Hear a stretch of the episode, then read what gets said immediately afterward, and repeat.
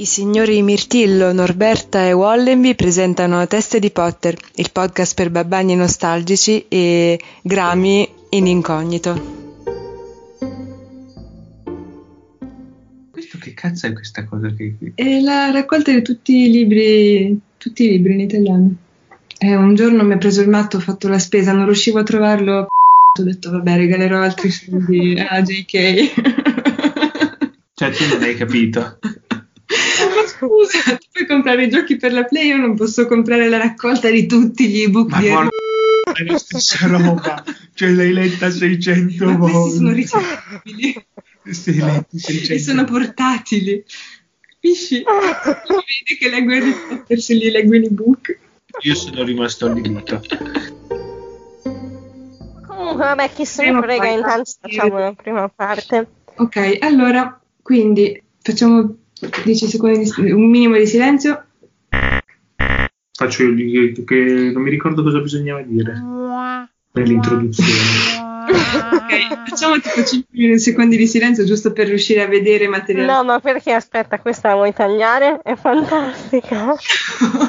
Ok, allora buonasera a tutti, anzi buongiorno a tutti, insomma ciao a tutte le teste di Potter, qui Teste di Potter, Mirtillo, Norberta e Wallenby che come al solito cazzeggiano beatamente prima di iniziare a registrare. Oggi parliamo iniziamo a parlare del quinto libro e come potrete immaginare dopo aver diviso in tre parti il quarto libro ci troviamo un po' costretti a dividere anche il quinto. Pensiamo in tre parti, ma vedremo strada facendo come ci verrà più comodo. Diventeranno 6 con buona approssimazione. Considerato come lungo, prima di iniziare a parlare proprio, insomma, di entrare dentro la storia, io volevo chiedervi come vi è sembrato rimettere mano a questo libro?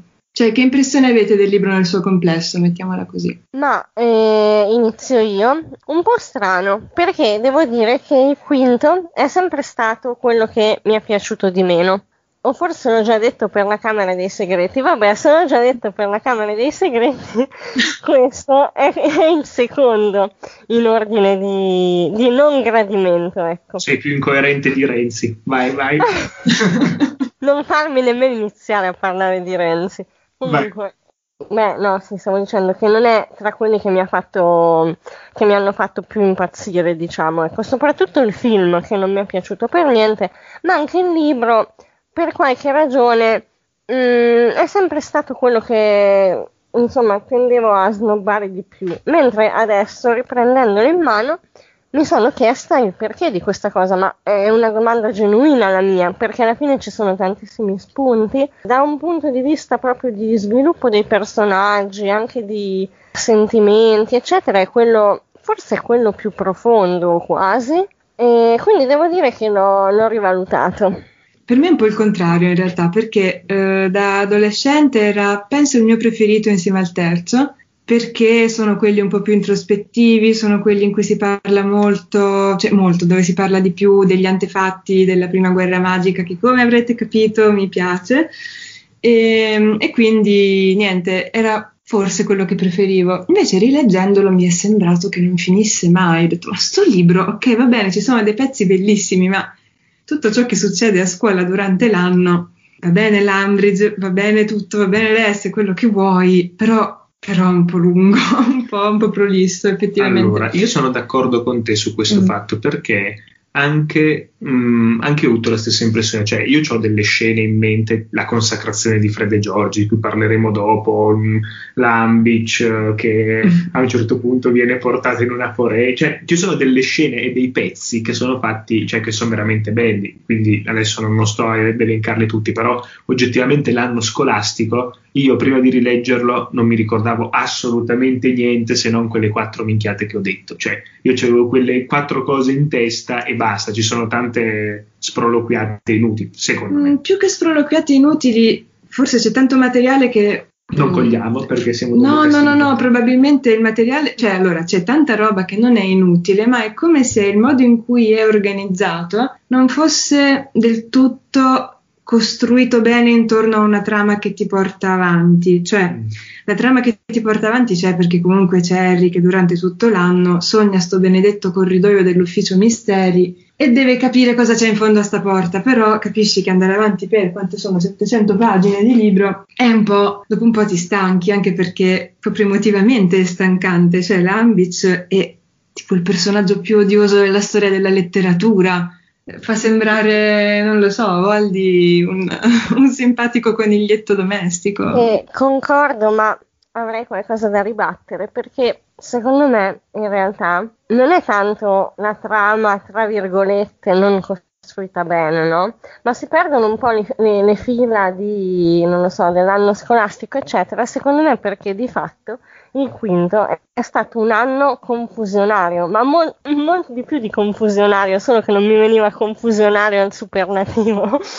Cioè, credo che sia proprio quell'anno in cui succedono un sacco di cose, l'anno in cui dal punto di vista didattico anche ci sono i più gran casini possibili e immaginabili, per cui penso che anche gli studenti stessi alla fine si siano sentiti un po' smarriti e sbigottiti, se non altro. Cioè, adesso piccolo spoiler per la fine del libro, ricordiamo che questi si ritrovano una palude in mezzo alla scuola.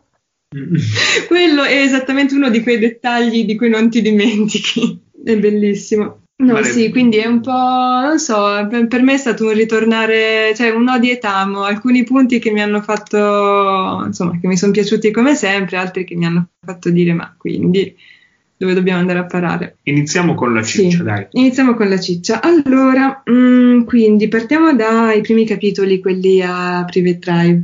Aspettate un attimo, segnatevi il punto, devo chiudere la porta. 16:45, materiale top. Devo chiudere la porta. Non si taglia assolutamente.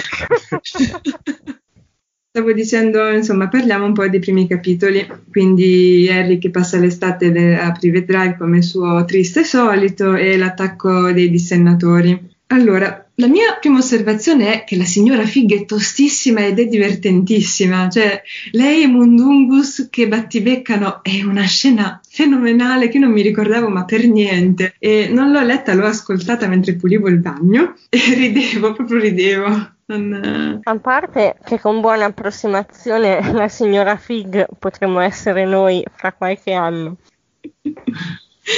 Perché, vabbè, adesso entriamo un attimo nella ciccia, perché non è detto che chi ascolta si ricordi esattamente cosa c'entra la signora Figg in tutto ciò.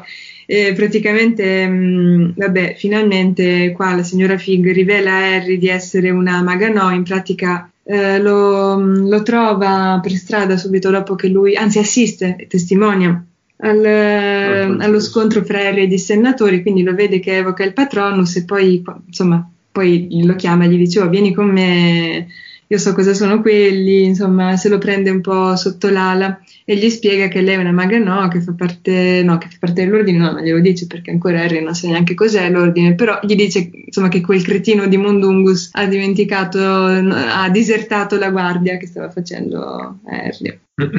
Vabbè, detta così non fa ridere, però è divertentissima. Beh, ma di sicuro fanno ridere le sue pantofole, il fatto che vada in giro con le pantofole suddette, appunto.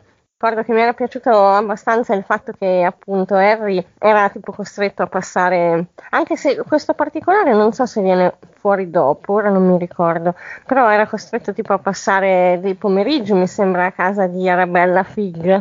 Sì, e tra l'altro lei gli chiede scusa, gli dice: scusami, io ti ho fatto annoiare a morte quando eri piccolo, ma non potevo dirti chi ero. E se avessero pensato che tu ti divertivi quando venivi da me, i tuoi zii non ti avrebbero mai mandato. Che è un modo un po' elegante per, cioè, io non credo che la Rowling inizialmente avesse pensato alla signora Figg come una maga, no. Beh, non lo so però, perché in quale altre occasioni viene nominata la signora Figg? Cioè, allora, mi ricordo sta cosa che viene fuori nel quinto, che lei si scusa eccetera, ma in precedenza quando vediamo mai Harry andare a casa sua? Sì, nel primo, quando ancora è proprio bambino, che viene lasciato, praticamente i Dursley la usano come babysitter e lei se lo tiene lì a casa sua e gli fa vedere le foto dei gatti e lo fa morire di noia con queste foto dei gatti. Ecco.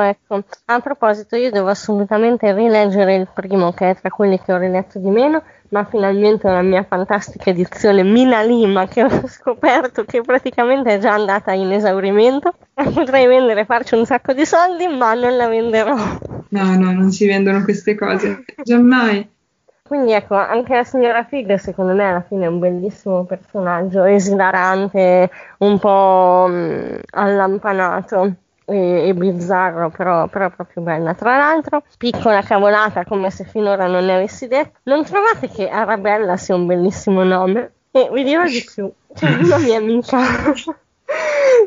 mia amica che sta aspettando che nasca un piccolo mulo, ha una cavallo incinta di un mulo. Insomma, se sarà femmina io voglio proporle di chiamarla Arabella. A me Arabella sa un sacco di Clarabella, che è una mucca, non una mula, però. Vi leggo solo un pezzettino sulla signora Figg e poi passiamo ad altro. Se n'è andato, disse la signora Figg, torcendosi le mani. Si è allontanato perché doveva incontrarsi con un tizio per una partita di calderoni caduti dalla coda di una scopa. Gli ho detto che l'avrei spellato vivo se fosse andato via, e adesso guarda, Dissennatori. È pura fortuna che io abbia messo di guardia Lilly, che sarebbe la gatta mi pare, ma non abbiamo tempo di stare a cincischiare. Presto, dobbiamo portarti indietro. Ah, i guai che ne verranno, lo ucciderò, e ucciderò è in corsivo, bellissimo. E niente, vabbè, avete pietà della mia lettura. Se volete ascoltare un audiolibro fatto bene c'è quello letto da Francesco Pannofino, che è tanta roba. Per il momento dovete accontentarvi di me. Ma l'altro, scusami Norberta, ho provato a cercare informazioni sul nome e Fig, ma con una G sola, mi sembra voglia dire fichi o qualcosa del genere. Sì. Su Fig con due G non lo so, non ho trovato niente in particolare, se non contenuti a luci rosse che ora non riporterò e che credo abbiano poco a che fare col nome. Ma secondo me invece sono azzeccatissimi. È una cazzata, andiamo avanti. Vabbè, allora... Una vecchia brutta rincoglionita, e lei mi dice è roba a luci rosse. Torniamo ai nostri a noi. Quindi ho una domanda per voi semiseria. Quindi la signora Figg è divertente, abbiamo capito, andatevelo a leggere. E poi secondo voi che cosa sente Dudley quando è attaccato dal dissennatore? Cosa sente o cosa vede? Perché Dudley, essendo babbano, non lo può vedere, no? Sente solo questo freddo, questa infelicità e si sente malissimo. Quindi, che cosa può esserci stato di così orribile nella vita di Dudley? Lo sai che questa è una bella domanda? Non ho una risposta, Ma secondo me dipende da come vogliamo interpretare il personaggio di Dudley. Se lo vediamo come una persona superficiale, senza possibilità di riscatto, potrebbe aver visto qualcosa di molto stupido, come non lo so, 36 regali al posto di 37, oppure tutta una serie di delusioni del genere. Oppure potrebbe essere venuta fuori effettivamente l'infelicità di fondo, che anche essere cresciuto, diciamo, in una campana di vetro super viziato, di fatto può darti. Sì, in effetti ci può stare, un po' il discorso che facevamo anche per Barty Crouch. Io invece forse... vedendolo come personaggio che alla fine è alla ricerca di una redenzione, così magari proprio il momento in cui Harry arriva e vede questo bambino entrare e dicono che la zia è morta, metti caso che capito? Potrebbe anche essere una cosa del genere, cioè tutto quel momento in cui Harry arriva lì gli sconvolge la vita, i genitori che magari reagiscono e lo chiudono in camera perché non sanno che cazzo fare. Cioè, quindi lui chiuso in camera, abituato sempre a essere al centro dell'attenzione, chiuso in camera perché loro per proteggerlo non vogliono fargli vedere delle cose, quindi o magari il sottoscala stesso dove in realtà è stato Harry. No, quello non mi viene da pensarlo, però sì, ci può stare. Cioè, però sto assumendo che Dudley alla fine sia una persona intelligente, quindi sto già partendo da un'assunzione totalmente erronea. Sto agendo per assurdo. No, vabbè, ma ci può stare, cioè può essere, sì. Ok, io non mi ero data risposte, ma credo che le vostre siano abbastanza complete. Beh, un'ultima cosa, più semplicemente in realtà se ci pensi qualsiasi persona può soffrire potenzialmente di depressione, no? Non è detto che tu debba avere dei ricordi tristi specifici. Come avevamo già detto, i dissennatori sono un po', secondo me, la personificazione della depressione, quindi ecco. Sì, e voglia, ci sta. Niente, rimanendo sempre su questi capitoli iniziali, a me sembra sempre molto bello anche il momento in cui Petunia finalmente ammette di conoscere qualcosa del mondo magico e spiega a Vernon cosa sono i dissennatori, no? Quando Dudley e Harry tornano a casa e niente, chiedono insistentemente cosa sia successo, alla fine Harry glielo dice e lei sputa il rospo, insomma, e poco dopo arriva la strillettera di Silente che dice, insomma, che ricorda a Petunia di tener fede all'ultima lettera di Silente, che poi, vabbè, alla fine ci viene spiegato che era la lettera in cui lui le chiedeva di tenere Harry per proteggerlo, no? Mm-hmm. E quindi è forse il primo momento in cui i Dursley iniziano ad assumere una sfumatura un po' più umana. Sì, un po' più umana e un po' più non in bianco e nero, perché erano stati dei personaggi un po' macchietta fino a questo momento, invece qua cominciano ad avere delle sfaccettature. Secondo me, a questo proposito, è molto bello il pezzettino in cui Harry pronuncia il nome di Voldemort, mi sembra che dica proprio che è tornato, e lì vede che zia Petunia per la prima volta lo guarda terrorizzata e non con il suo solito distacco. Non so se ve ne ricordate. Sì, inizia sì. Come se iniziasse un po' a prenderlo sul serio. Sì, esatto. Quando lo vanno, cioè io subito dopo penso al momento in cui proprio viene l'ordine, va lì, boom, entrano, fanno casino e... Però arrivano quando i Dursley non ci sono, eh? Tra l'altro vi ricordate perché i Dursley se ne vanno, vero? È bellissimo. Dai, Wallenby, puoi dirlo tu se vuoi. Beh, allora intanto premetto che vi dico la verità, io fino a qualche giorno fa la scena dell'avanguardia, com'è che si chiama? Sì, l'avanguardia. L'avevo quasi un po' rimossa, col fatto che nel film è diverso. Nel film è molto, è appena accennato. Esatto, ok, quindi l'avevo tipo un po' rimossa. Comunque, vabbè, a parte questo preambolo, allora se non sbaglio Tonks aveva scritto, fatto recapitare ai Dursley una specie di invito a una premiazione per la finale dell'attenzione giardino suburbano più ben tenuto di tutta l'Inghilterra. E loro ci credono. È fantastico. Cioè, se nel capitolo prima avevi iniziato a pensare che potessero essere intelligenti, qui proprio... O semplicemente hanno fatto gli scemi e detto via, via. Hanno visto il loro pigliocettino diventare quasi un ghiacciolo e quindi... Ah, dice, hanno colto la palla al balzo per squagliarsela, potrebbe anche essere. Secondo me li stai sopravvalutando, però... Vabbè, oggi ho deciso che li difendo e li sopravvaluto. Sì. Invece per me questo è sempre stato uno dei capitoli preferiti perché c'è Tonks. Lo sapevamo che era per quello. Vabbè dai, ma a parte che lei ad avere l'idea della premiazione per il giardino suburbano meglio tenuto dell'Inghilterra, già solo quello, e poi i battibecchi con Malocchio sono bellissimi. Tra l'altro io vorrei far notare che praticamente è quasi la prima volta in cui abbiamo a che fare con Malocchio, che è il vero Malocchio. Sì. Ed è stranissimo perché la Rowling è riuscita a suggerire al lettore la stessa sensazione che doveva probabilmente provare Harry, cioè quello di avere davanti una persona che in verità ti sembra di aver già conosciuto ma di cui conosci solo l'aspetto. Sì, che se ci dici ma sto giro ci possiamo fidare o no di lui, sì. Però vabbè. E poi tu riconosci le sue manie per la sicurezza, tipo il non metterti la bacchetta nella tasca di dietro dei jeans perché ti potrebbe esplodere una chiappa, cose del genere. E quindi riconosci il personaggio, ma allo stesso tempo sai che non è lui, cioè che non era lui quello che avevi conosciuto prima. Oppure si toglie l'occhio e dice che da quando l'ha usato quel coglione, da quando l'ha usato lui. No, era quell'impostore, mi sembra, o no? Mi sembra che dicesse quell'impostore, per la precisione. Stavo per dire pezzo di merda, poi mi sono trattenuta.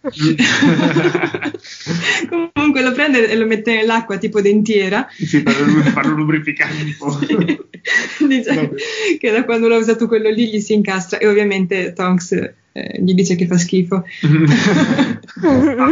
Cioè adesso è il momento, secondo me, uno dei momenti proprio migliori e più belli della serie in generale, cioè quando lui per la prima volta Harry smette di essere il bambino che viene protetto, cioè dal capitolo L'Avanguardia fino a quando poi come si chiamava il capitolo proprio Grimmauld, com'è che si chiamava quando scoprono esattamente quando vanno a Grimmauld Place, mi sembra che si chiami Grimmauld Place, esatto, credo che fosse così, il capitolo dopo. Quei due capitoli a me piacevano un botto perché cioè è proprio Harry che fa il passaggio da bambino protetto e tenuto all'oscuro a è stato tutto così, cioè fino a quel momento c'era solo il fatto di avere delle cose con Sirius, sì, poi vabbè è vero che li tengono nel piano di sopra eccetera, però secondo me proprio anche tu da lettore fai un gradino, cioè dici sei su un altro piano adesso. Si entra anche in una porzione di mondo magico esterno alla scuola, esatto, che prima non c'era, cioè prima non conoscevamo quasi nulla al di fuori della scuola. In un certo senso torna a casa.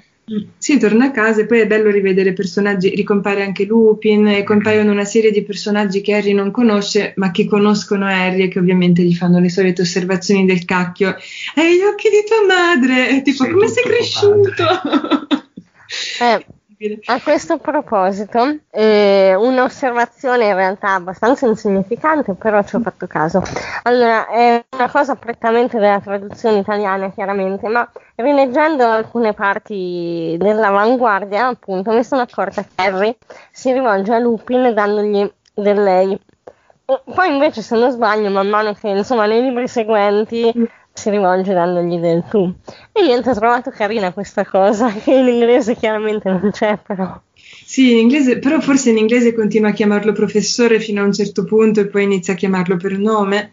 Nel settimo, se non sbaglio, lo chiama per nome, oltre a nel settimo, esatto. Allegramente.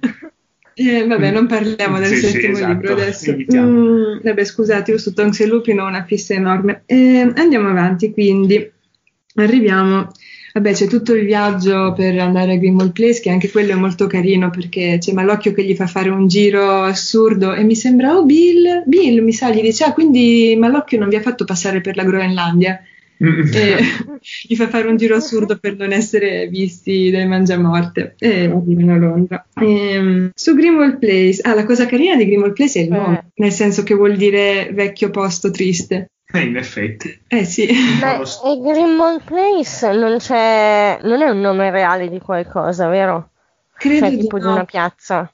Credo di no, però in inglese suona come Grim, scritto con una sola M, old, vecchio e place, quindi è un po'... Oh mio Dio! L'ho letto una volta su un libro in inglese su Harry Potter, e facevano notare era un libro dove è un libro, ce l'ho ancora, dove fanno notare molti giochi di parole, alcuni sono un po' fuffetti, però questo qua mi ha colpito. Mio Dio, è vero, ma me ne sono resa conto solo adesso, è bellissimo però. Allora, quindi passiamo ai capitoli che si svolgono dentro Grimmauld Place. Aspettate un attimo, su Grimmauld Place fatemi spendere due parole. Vai. Sì. Intanto, a voi piace o no? Cioè, quali sono i sentimenti che vi suscita Grimmauld Place? Adorazione assoluta. La casa dei nonni. Cioè, poi quel posto, capito, che ti fa sentire... Cioè, tu ti senti un po' Harry che ritorna in questo posto dove magari è già stato. Cioè, quel sentimento... Sì, ci sta. Cioè, è per persone nostalgiche come me che hanno ancora la PlayStation 2 in camera perché gli piace guardarla. Se non sbaglio non può esserci già stato, però per il resto concordo tantissimo, cioè a me più che magari casa dei nonni fa venire in mente proprio, sai, quelle soffitte che possono anche essere a casa dei nonni, che sono piene di cianfrusaglie, spesso anche oggetti brutti, ma proprio brutti, sì, impolverati, però non lo so, che hanno allo stesso tempo quel senso di casa o di, sì, insomma, di vecchio posto, non necessariamente triste, ma magari nostalgico, sì. Sì, poi vabbè, questo sappiamo che poi è un luogo in realtà pieno di cose inquietanti e raccapriccianti, quindi non dovrebbe suscitarci questo amore assoluto. A partire da Kreacher. Sì, a partire da Kreacher e dai suoi predecessori. Le teste dei suoi predecessori appese al muro. Madonna. E anche aspetta, dove lo mettiamo il... Cos'era, un portaombrelli? Che in realtà era una gamba di Tron. Sì, bellissimo. Gli inglesi direbbero creepy. Sì, creepy. Per vabbè, poi c'è il ritratto della signora Black, che nella sua perfidia è un capolavoro. Non mi ricordo, nel film si fa vedere o no il ritratto della signora Black? Non mi ricordo. No, no, ragazzi, ma noi l'abbiamo visto tutti nella nostra testa.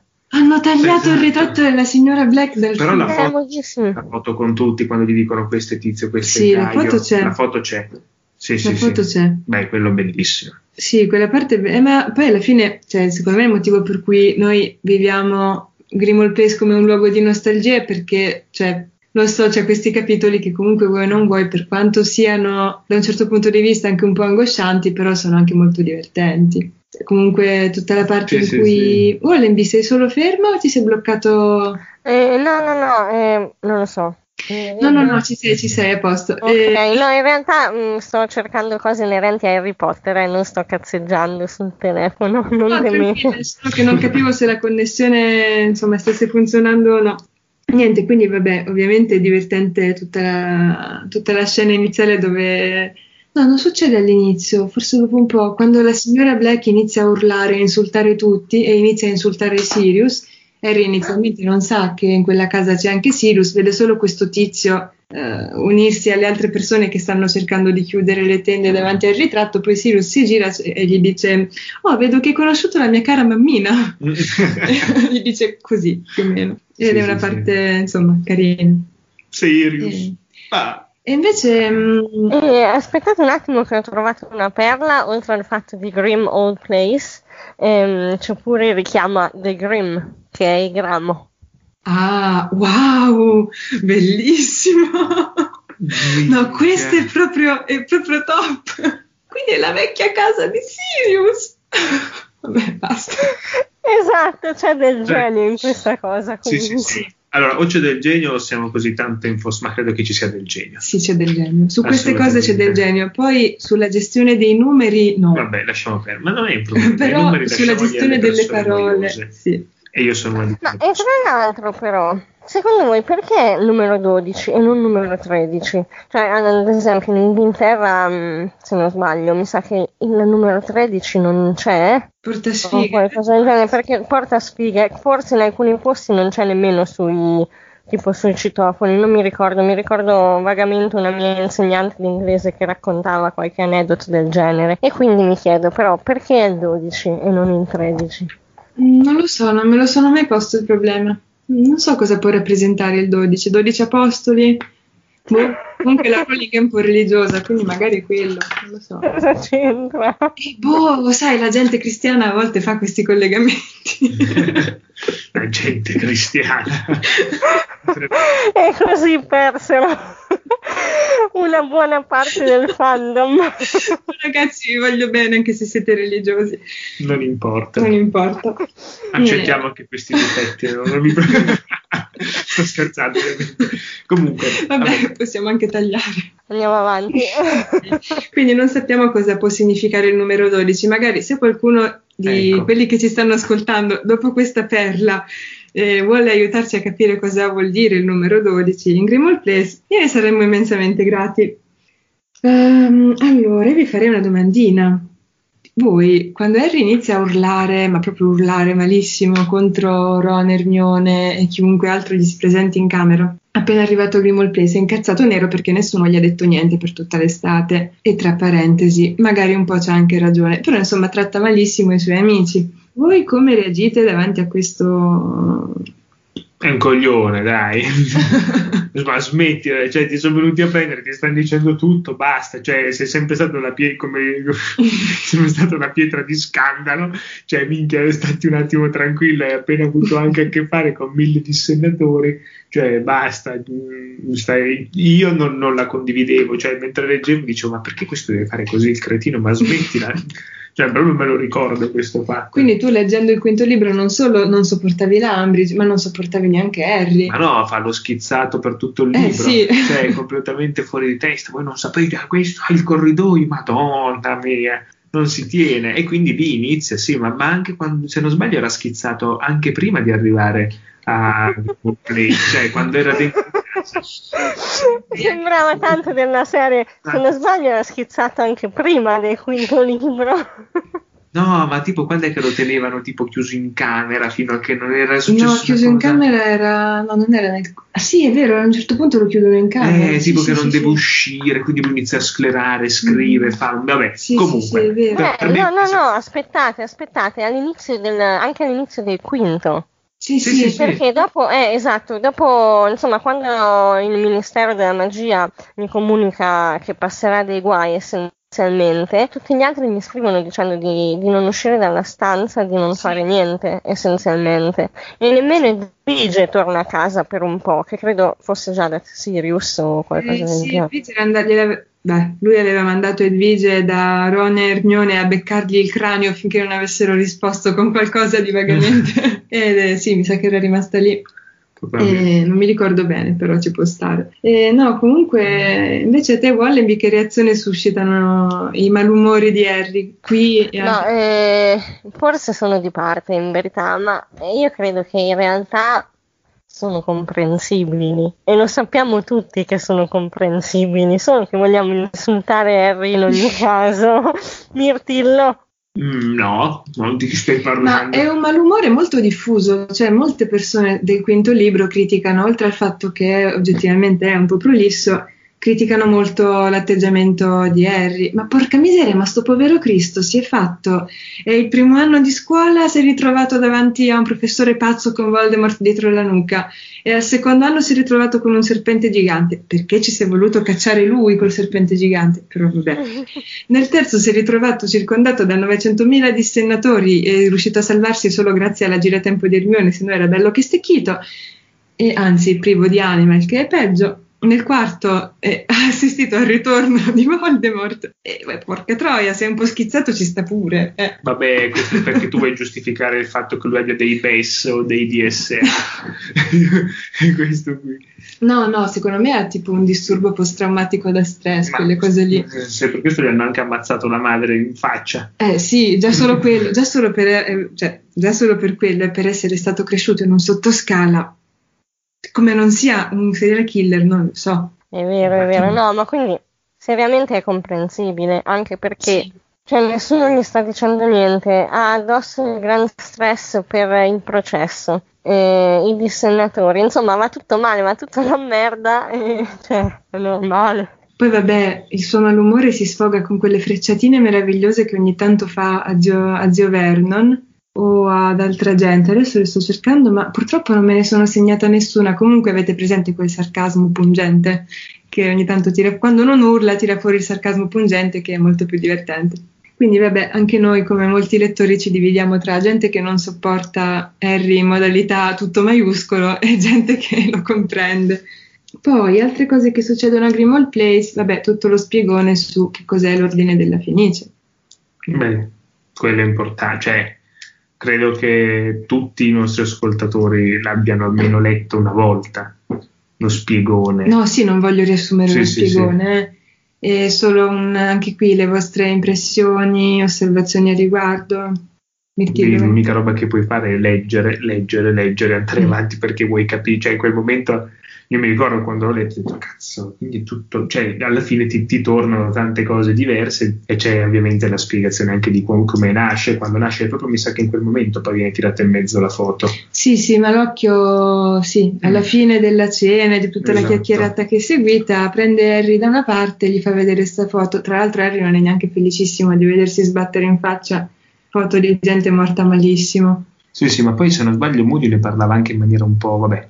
Quasi con piacere. Sì, anche lui gli hanno fatto questo. Questo l'hanno ritrovato a pezzettini. Esatto, vabbè. Per me è stato, cioè tu hai detto, io sono di parte, questi due capitoli per me è top. Cioè, sì, anche per me. Wallenby? Ma anche io non ho particolari osservazioni su questo passaggio in particolare, chiaramente anche a me era piaciuto un sacco con tutto il rimando alla prima guerra magica, insomma è molto bello, che altro dire. A me piace molto la dinamica fra Molly e Sirius, perché entrambi sono protettivi verso Harry, però Sirius vorrebbe coinvolgerlo e in certi momenti, come fa notare anche Hermione, sembra non rendersi tanto conto che Harry ha 15 anni e non è il suo migliore amico, ma il figlio. Esatto, e Sirius tende un po' a volte anche a vivere attraverso Harry, come credo forse Hermione stessa ad un certo punto dica. Sì, no, è bello, anche perché in un certo senso, se ci pensate, sono un po' due modelli genitoriali a confronto, no? Molly probabilmente è di quei genitori che tendono a fare oscurantismo, e cioè a nascondere le difficoltà o le cose che potrebbero ferire i figli, mentre Sirius in questo senso tende molto più a coinvolgerlo e a mettersi sullo stesso piano di Harry. Va da sé che chiaramente io preferisco Sirius. A me però Molly fa tanto ridere, soprattutto quando cerca di mandare a dormire i figli e uno per uno deve cedere. Prima vuole mandare su Fred e George, però dicono no, noi siamo maggiorenni, va bene, allora non andate su. E dice Ron e Ginny andate sopra, ma perché scusate, allora Harry pensate che non gli racconterebbe tutto? Insomma, alla fine della solfa riesce a mandare a dormire solo Ginny, la quale però in questo libro comincia a tirare fuori il caratterino, cioè più che inizia a tirarlo fuori incominciamo noi a vedere il suo caratterino, e Ginny insomma si dà un bel da fare per non obbedire alla mamma. È vero, no, ma Molly è fantastica, è come in tutti gli altri libri. Sì, no, è proprio bello, è proprio una mamma amorevole, no? Tra l'altro è forse nel quinto che Molly abbraccia Harry. C'è un punto in cui lei lo abbraccia e praticamente Harry sente come l'abbraccio di una madre, ma non mi ricordo se è qua in occasione del processo oppure in qualche libro successivo. Sì, forse qua. Poi è carino che Molly prima del processo gli dice che stasera devi lavarti i capelli perché domani devi essere presentabile, ma qui cioè sempre la solita domanda, ma questi non si lavano mai? Sapone questa cosa sconosciuta. Sì, infatti prendono tutti in giro Piton, ma mi sa che non stanno messi molto meglio. Ma un po' di lercio mi spiace. Un po' di lerciume. Il processo è il momento, cioè il processo anche quello lì, secondo me è stato reso anche abbastanza bene come nel film. Il fatto del processo, cioè quella sedia lì è messa lì nel mezzo, sì. È angosciantissima, cioè tu vedi lì tutti quelli che lo guardano, tra l'altro anche l'Ambich nella commissione di giudizio del processo, quindi si inizia a vedere queste qui che uno non nel libro non so se viene proprio nominata Umbridge come... Forse il nome no, però c'è la descrizione famosa di Harry di questo aspetto di grosso rospo con il fermagno, il fiocchetto del fermagno che sembrava una mosca sulla testa del grosso rospo.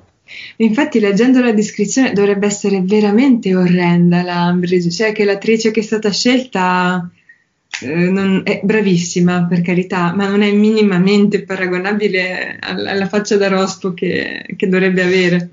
Cioè, ha un viso normale, voglio dire, invece dovrebbe avere questa faccia da rospo con questa bocca larghissima, un po' floscia, con questi occhi languidi, mamma mia, bruttissima.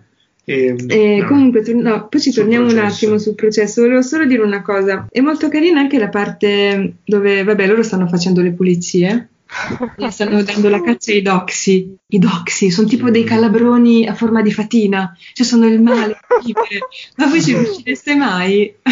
Quella parte è bellissima, che poi vi ricordate che Fred e George tentano di tramortirli e tipo nasconderli e portarseli al sicuro per poter estrarre il veleno? Sì, è la cosa più divertente. Ora una domanda per voi. Cosa fareste con delle tende che sono infestate dai doxy? Se avessi poteri magici le farei svanire. Cioè, non ho capito perché devono disinfestarle. Fai svanire o dagli fuoco. Io so perché farli svanire. Fuoco, puro fuoco. Anche io pensavo al fuoco. Mirtillo, ti ricordi quella volta che in biblioteca all'università è entrato un calabrone e il nostro amico Severus... Ah. È entrato un calabrone nella biblioteca dell'università semideserta a luglio e io terrorizzata sono scappata via e il nostro amico Severus ha preso un libro e l'ha spiaccicato noncurante di totalmente imperturbabile, come se stesse schiacciando un moscerino. E poi ti ha guardato non c'era bisogno di fare tutto questo casino, una cosa del genere. È stato bellissimo. Che è così terribilmente on character. Esatto. Moltissimo.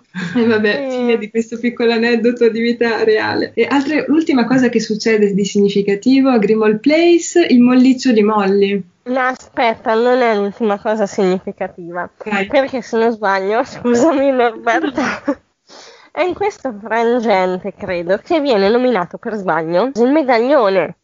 Ah, è vero. Ricordate che c'era stata anche tutta una questione che la prima traduzione aveva tradotto male con tipo il lucchetto, sì. Per cui forse nella prima traduzione nemmeno si coglieva questa cosa, però è così, c'è, ed è significativa. Sì, non si coglieva, ma sì. È lui, locket, che può voler dire sia lucchetto sia medaglione. Sì, quello. E poi cos'altro? Vabbè, c'è Sirius che tratta malissimo Kreacher e Hermione che invece cerca di... A me viene sempre da dire Kreacher, quindi mi immagino un Kreacher con le gambe che cammina e insulta le persone. Vabbè. Beh, Sirius lo tratta male a ragion veduta, purtroppo se lo meritava. Vabbè. Eh sì, però poi gli si ritorce un po' contro la faccenda. Giusto un pelo.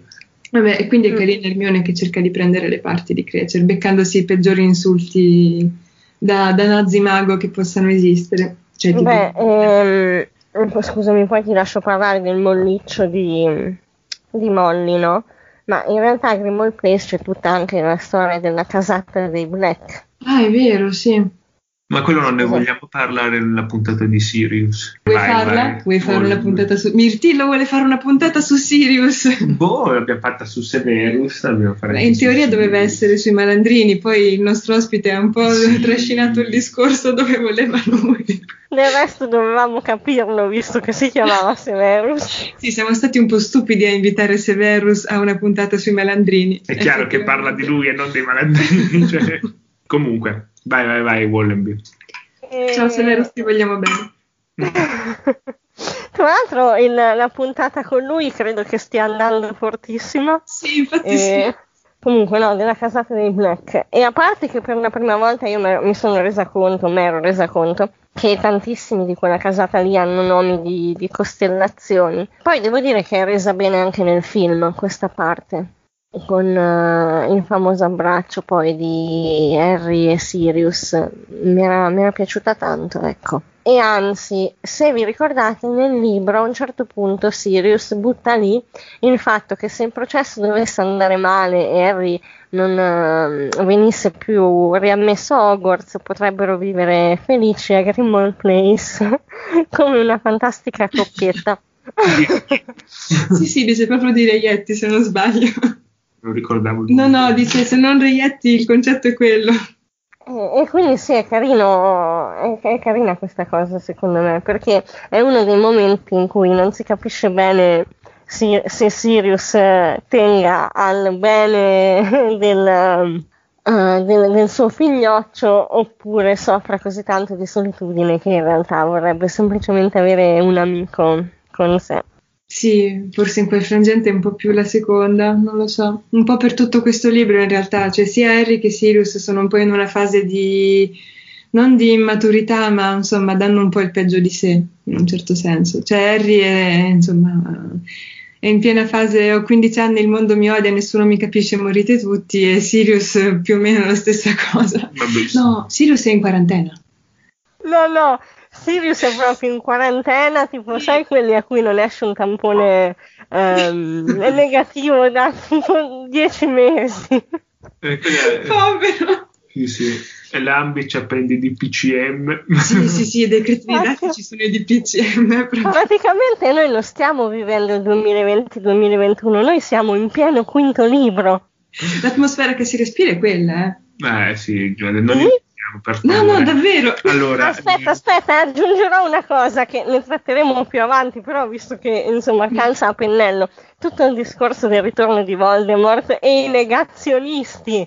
Nel quinto libro ci sono i negazionisti, ragazzi. E così perdiamo un'altra fascia del nostro fandom, ma chi se ne frega? È palesemente un parallelo.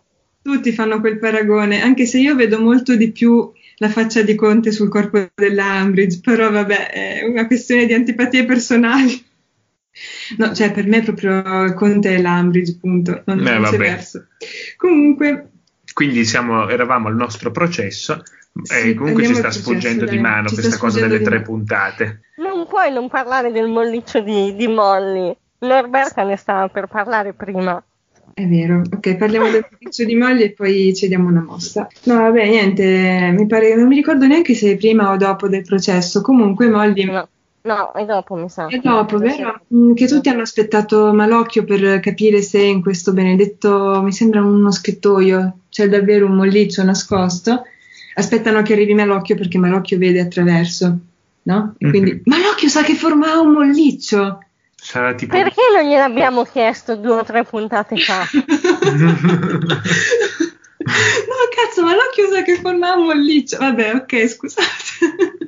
Non avevo fatto 2 più 2. Comunque, vabbè, arriva Malocchio, vede che lì dentro c'è effettivamente un molliccio e Molly va al piano di sopra ad affrontare il molliccio e non ci riesce. La trovano che piange disperata mentre il molliccio si trasforma a rotazione nei cadaveri di tutta la famiglia. E no, cioè non fa ridere, però c'è un pezzo che secondo me è molto commovente perché, vabbè, lei vede tutti questi cadaveri a rotazione. L'ultimo, mi pare, in cui si trasforma è quello di Harry. E in quel momento arriva Sirius nella stanza e rimane tipo imbambolato a fissare sto cadavere, perché effettivamente il cadavere di Harry più o meno è quello di James, cioè alla fine uguale. Quindi lui probabilmente si legge proprio che lui rimane bloccato lì, mentre gli altri vanno avanti, parlano, consolano Molly, lui sta lì imbambolato a fissare il molliccio così.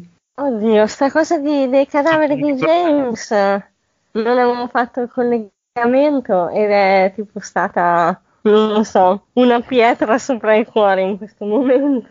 Forse detto così è un po' tragico, ma diciamo un sassolino sopra il cuore. Sì, è un po' triste come dettaglio, però è un'osservazione che ho trovato, non mi ricordo più dove, da qualche parte, che a me neppure non era venuta in mente, però effettivamente ci sta nel personaggio che possa essere rimasto lì bloccato con sti ricordi che gli tornano, è insomma abbastanza orribile.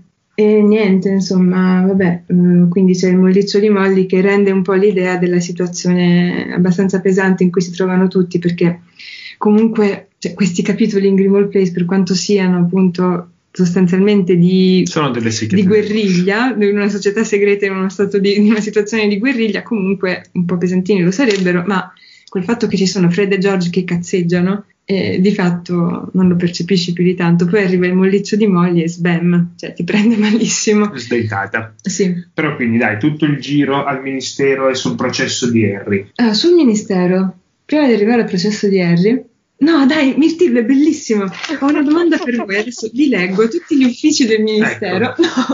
Ecco, ti ho detto, siamo sintetici, vi leggo tutti gli uffici del ministero.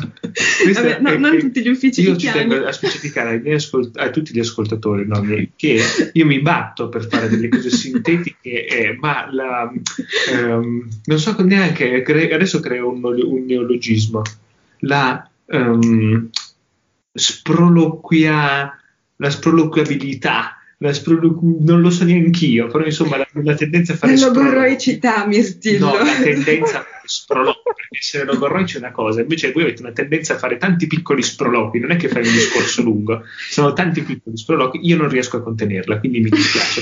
All'alba della puntata sul quinto libro getto la spugna. Va bene, allora 2 cose, lasciatemele dire e poi vi lascio parlare del processo.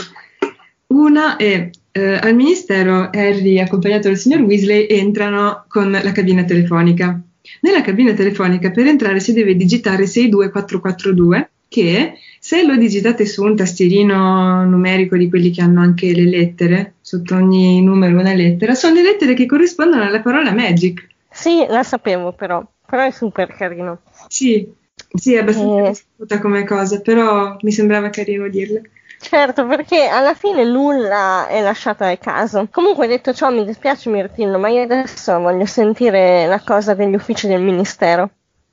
Tra l'altro ho fatto anche uno schemino per capire come sono disposti. Allora, l'atrio è a livello 8, poi sopra al livello 8 ci sono, nell'ordine, il livello 7, ufficio per i giochi e gli sport magici, 6, ufficio del trasporto magico, 5, ufficio per la cooperazione magica internazionale, Quarto livello, ufficio regolazione e controllo delle creature magiche, comprendente la divisione bestie, esseri e spiriti, l'ufficio delle relazioni con i goblin e lo sportello consulenza animali nocivi. Terzo livello, dipartimento delle catastrofi e degli incidenti magici, comprendente la squadra cancellazione della magia accidentale, il quartier generale degli obbligatori e il comitato scusi ai babbani. Secondo livello, ufficio applicazione della legge sulla magia, comprendente l'ufficio per l'uso improprio delle arti magiche, il quartier generale degli Auror e i servizi amministrativi di Zengamot.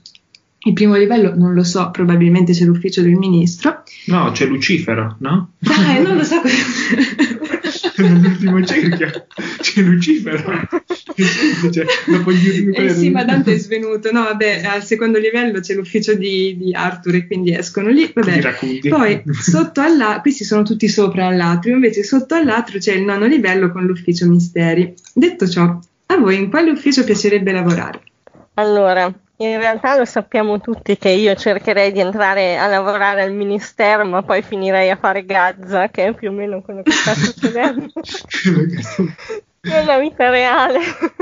Quindi tu saresti il tizio che pesa, che controlla le bacchette all'ingresso praticamente, che è sempre meglio di essere il tizio che sgorga i cessi che fanno da ingresso per i dipendenti, che è una cosa meravigliosa. Quindi tira fuori i dipendenti dai cessi. Ma voi vi rendete conto che l'ingresso per i visitatori è una roba da esseri umani e l'ingresso per i dipendenti si passa per i cessi? Cioè, questa è satira di livello raffinatissimo. Per identificare la vita da dipendente ministero. Ma no, nel senso, vabbè, tipo sì, l'ingresso di servizio che fa sempre schifo, no? Quindi dai, in che ufficio vi piacerebbe lavorare? Beh, io quello del Quidditch, ovvero sport magico. Tu sei Ludo Bagman. Io sono Ludo Bagman. Wallenby, presumendo che ti vogliano in qualche lavoro vagamente desiderabile. Ma anche io in realtà avrei detto quello degli sport magici, non per il Quidditch, però avrei pensato a quello. Oppure l'ufficio, tipo vabbè, ufficio misteri, eccetera, sarebbe figo.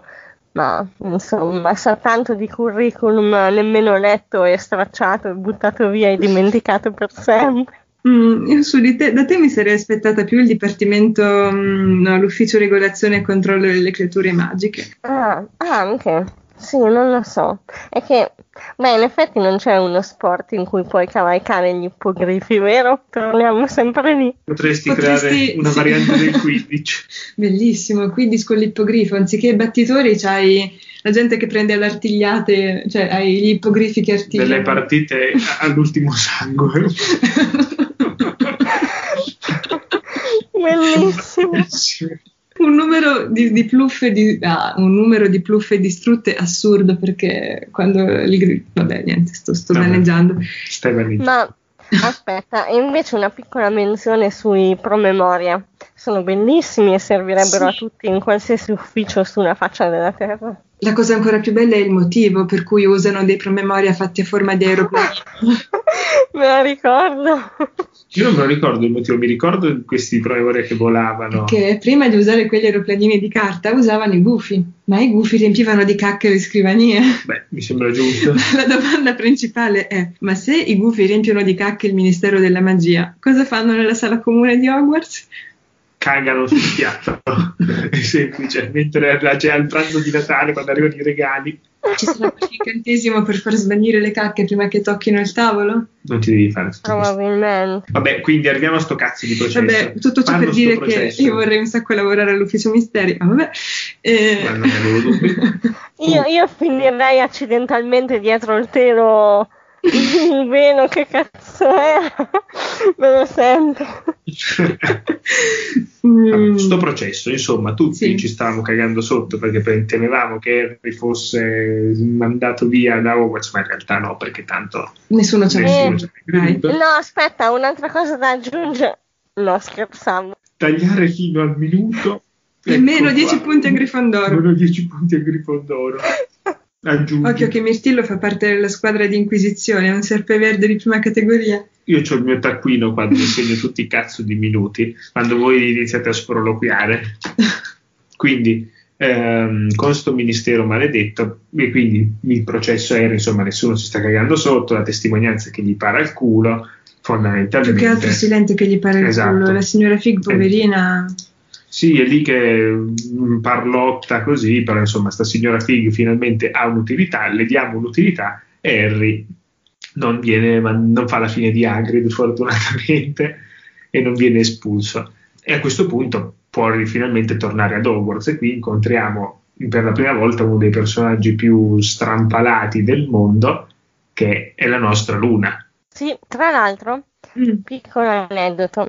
Allora pare, io questa cosa non me la ricordo, dovrei un attimo andare a rileggere, che nel primo libro, quando c'è lo smistamento, si sente la McGranit fare un elenco di nomi e dire, insomma, prima di Harry Potter, nominare una bambina che di cognome fa Moon.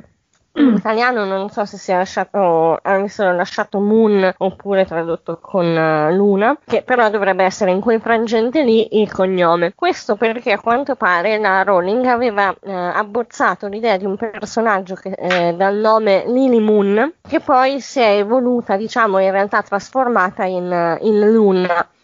Quindi è stato mantenuto Moon, non è stato mantenuto Moon come parola, però chiaramente il significato e il rimando del nome, e poi chiaramente il personaggio è stato ampliato e insomma sviluppato, però a quanto pare c'era questa idea di questa bambina con questo nome. Meno male che non ha lasciato Moon, perché tra che bionda e pazzoide il passaggio a Sailor Moon era molto breve. No, comunque invece per voi Luna, a voi diciamo Luna quando ci viene presentata si capisce che a Ginny sta simpatica e a Hermione neanche un po'. A voi che effetto fa Luna? Io ne sono affascinato, fa dei viaggi, fa anche quando ha scritto molto bene, secondo me, la Rowling, perché anche nei dialoghi che fa ti fa venire la curiosità, dici ma è un po' come i terrapiattisti. Sì. No? Adesso non sto dicendo che sto simpatizzando per i terapeutisti, assolutamente, però ascolti con un misto tra, dici, cazzo, e se avesse ragione, lo so che sembra assurdo, ma se avesse ragione, i terapeutisti non hanno ragione, però ogni tanto solleva delle questioni che tu dici, cazzo, anche Testral ad esempio, no? Quindi dici, magari forse non è così matta come sembra. Il fatto è che il cavillo dà credito a qualunque cosa sembri poco verosimile o poco mainstream, quindi nel grande calderone del cavillo entrano sia boiate pazzesche sia cose semivere, tipo che Sirius potrebbe essere una rockstar, potrebbe essersi riciclato sotto mentite spoglie come rockstar, e anche dar credito a cose poi in realtà vere, tipo quello che Harry sostiene, cioè che Voldemort sia tornato, quindi è un po' sì, vabbè, purché sia una roba a cui il ministero non crede, piglio tutto. È un po' lercio. Lercio, sì. Però no, bisogna fare un meme con Luna che legge lercio a capo o il vernacoliere, insomma, vabbè. Il vernacoliere. Più o meno, siamo lì. Comunque, niente, io mi piace. A te invece, Wallenby? No, piace anche a me. Allora, io tipo sono un po' più... Allora, in un certo senso possiamo vedere, appunto, come diceva Norberta, Luna e Hermione come contrapposte, no? Due figure femminili contrapposte. Diciamo che io per mia natura sono un po' più Hermione da questo punto di vista, e ultimamente sono abbastanza intollerante con tutto ciò che non è razionale, però in realtà...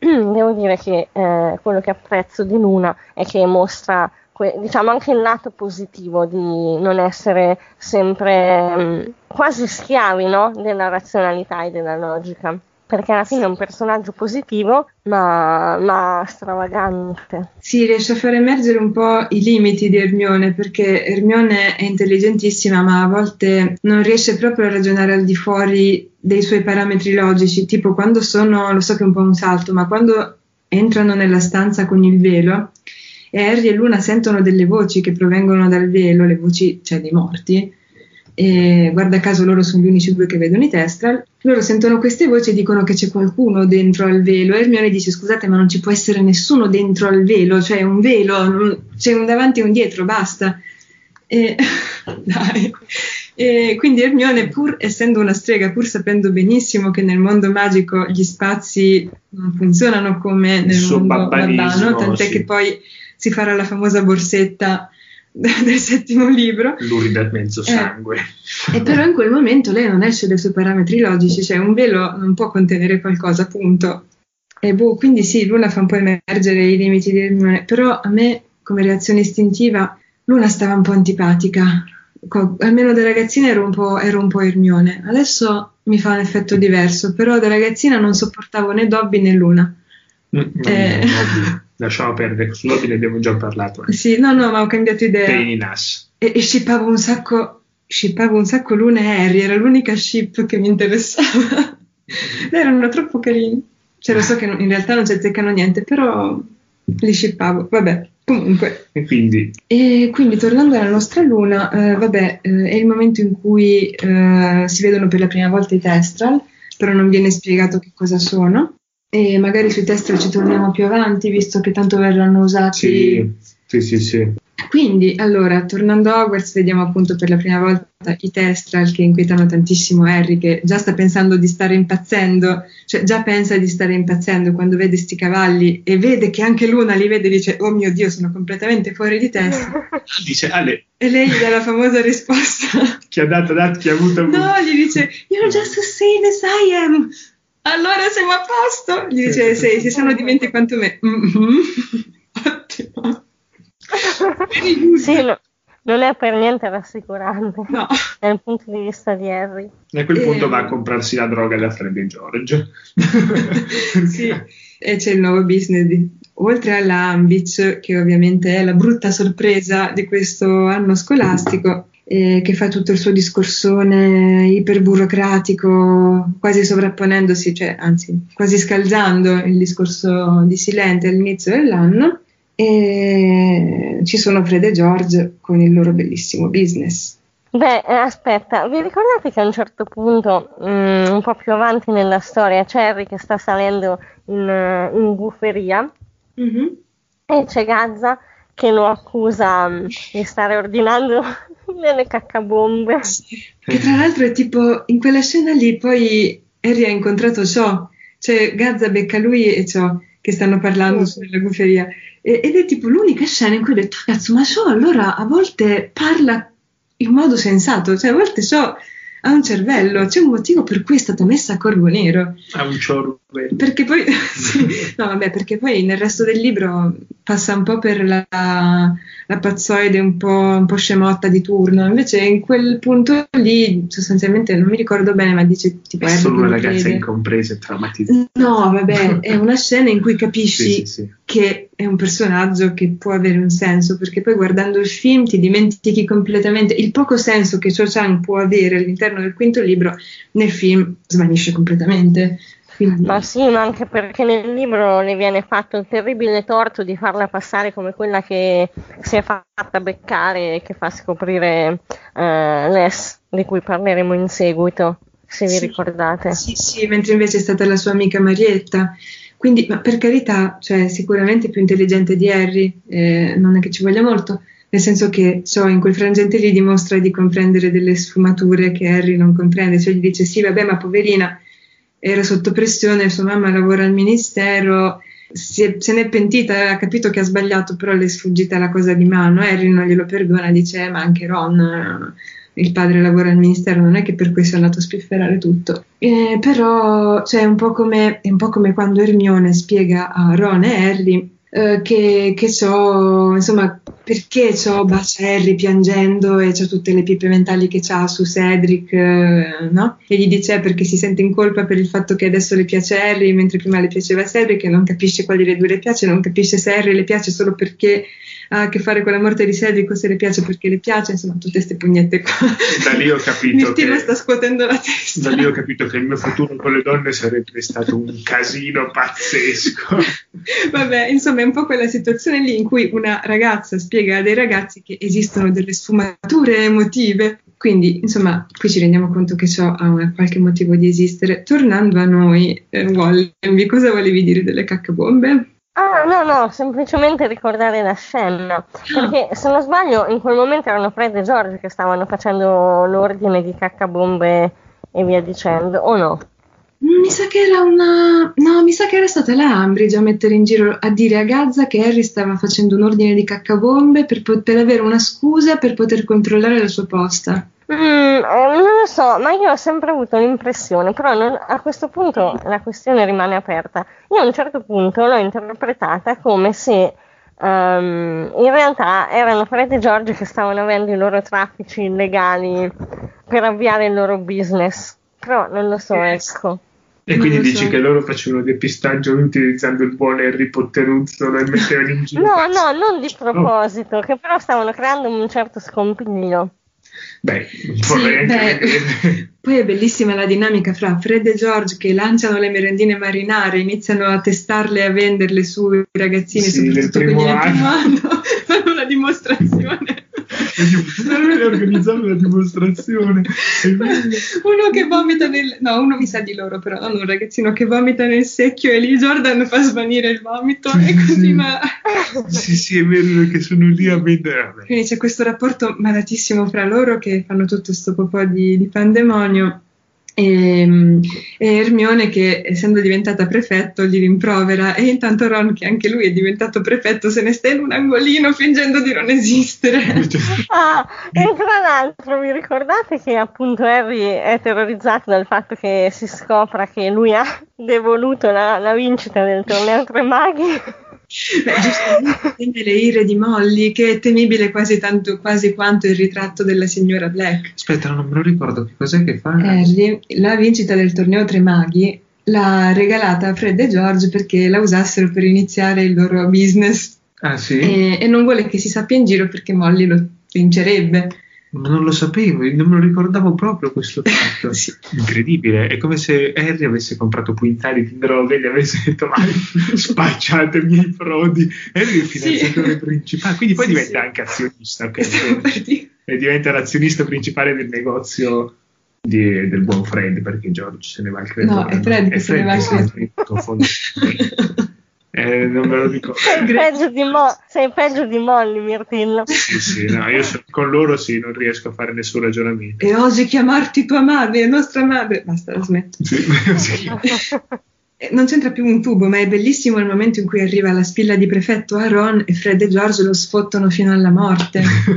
Che tra l'altro mi si sfottevano anche Percy quando era... Sì, ma Ron lo sfottono di più. Vabbè, ma Ron se li attira addosso. E se vi ricordate, in questo frangente, credo una delle poche occasioni, se non l'unica, in cui praticamente Harry è quasi un po' invidioso dei suoi amici, perché è la prima volta che loro ottengono qualcosa che lui invece non ottiene. Sì, ci rimane un po' di merda, un po' parecchio. Vabbè, avere due amici prefetti può avere il tuo, sì, infatti. E gli altri che spacciano, cosa vuoi di più? Ma poi io tra l'altro direi, ma perché Harry si aspettava di diventare prefetto? Cioè Hermione aveva senso che lo diventasse, ma Harry e Ron a scuola non è che siano sti geni. Finiscono continuamente nei guai, perché cazzo avrebbero dovuto diventare prefetti? No, Ron prefetto perché lui deve prendere quelli disagiati e spiegargli che anche se sei disagiato... Ron diventa prefetto solo perché è amico di Hermione e di Harry. No, anche io concordo con Mirtillo, Ron è una mossa di marketing, cioè per far vedere che appunto anche le persone più imbranate eccetera riescono ad Hogwarts ad ottenere dei riconoscimenti per le loro qualità positive. Io avrei fatto prefetto Neville, perché se vi ricordate Neville nel primo anno si distingue per essere riuscito a tenere testa ai suoi amici dicendogli: che cazzo fate, ci farete perdere altri punti, adesso ve la dovete vedere con me, con tanto di cazzotti pronti. Quindi secondo me Neville ha il piglio giusto per fare da prefetto, ma nessuno lo comprende, poverino.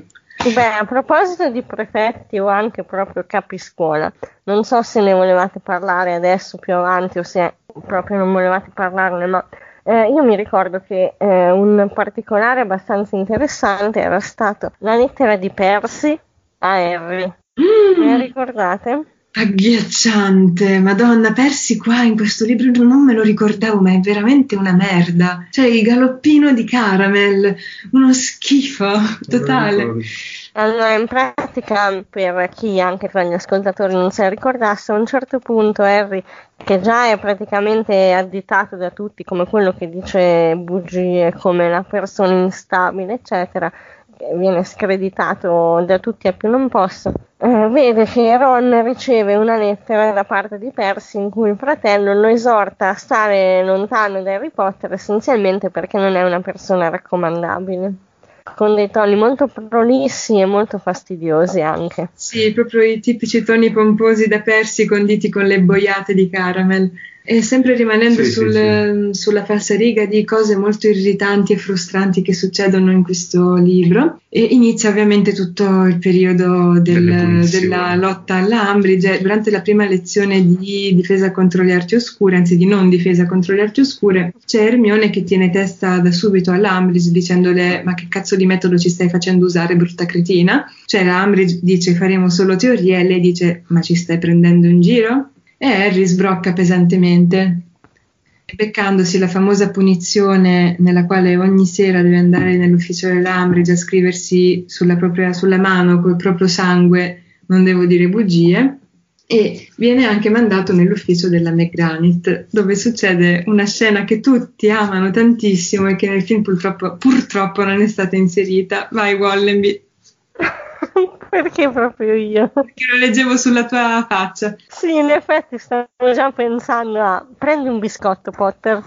Sì, è bellissimo. Ma tutte le parti in cui la McGranit si contrappone all'Umbridge sono bellissime. Ma che cosa gli diceva di preciso? Praticamente l'Umbridge dà una nota a Harry e lo spedisce nell'ufficio della McGranit, la quale insomma gli chiede un po' che cosa è successo, lui racconta e niente, in pratica lei... Da una parte si mostra severa come dovrebbe essere, quindi finge di mostrarsi un po' incazzata con lui e poi gli dice: prendi un biscotto, e poi gli dice: prendi un altro biscotto ogni volta che lui confessa di aver fatto qualcosa contro, cioè insomma di essersi, come di aver reagito male. Sì, bravo Harry, bravo. Sì, cioè, in pratica gli dà una pacca sulla spalla e gli dice: però brutto scemo, qua ci fai, rischi di mandare un po' all'aria tutto ciò che stiamo facendo noi dell'ordine, perché se continui a indisporre la Umbridge rischi di...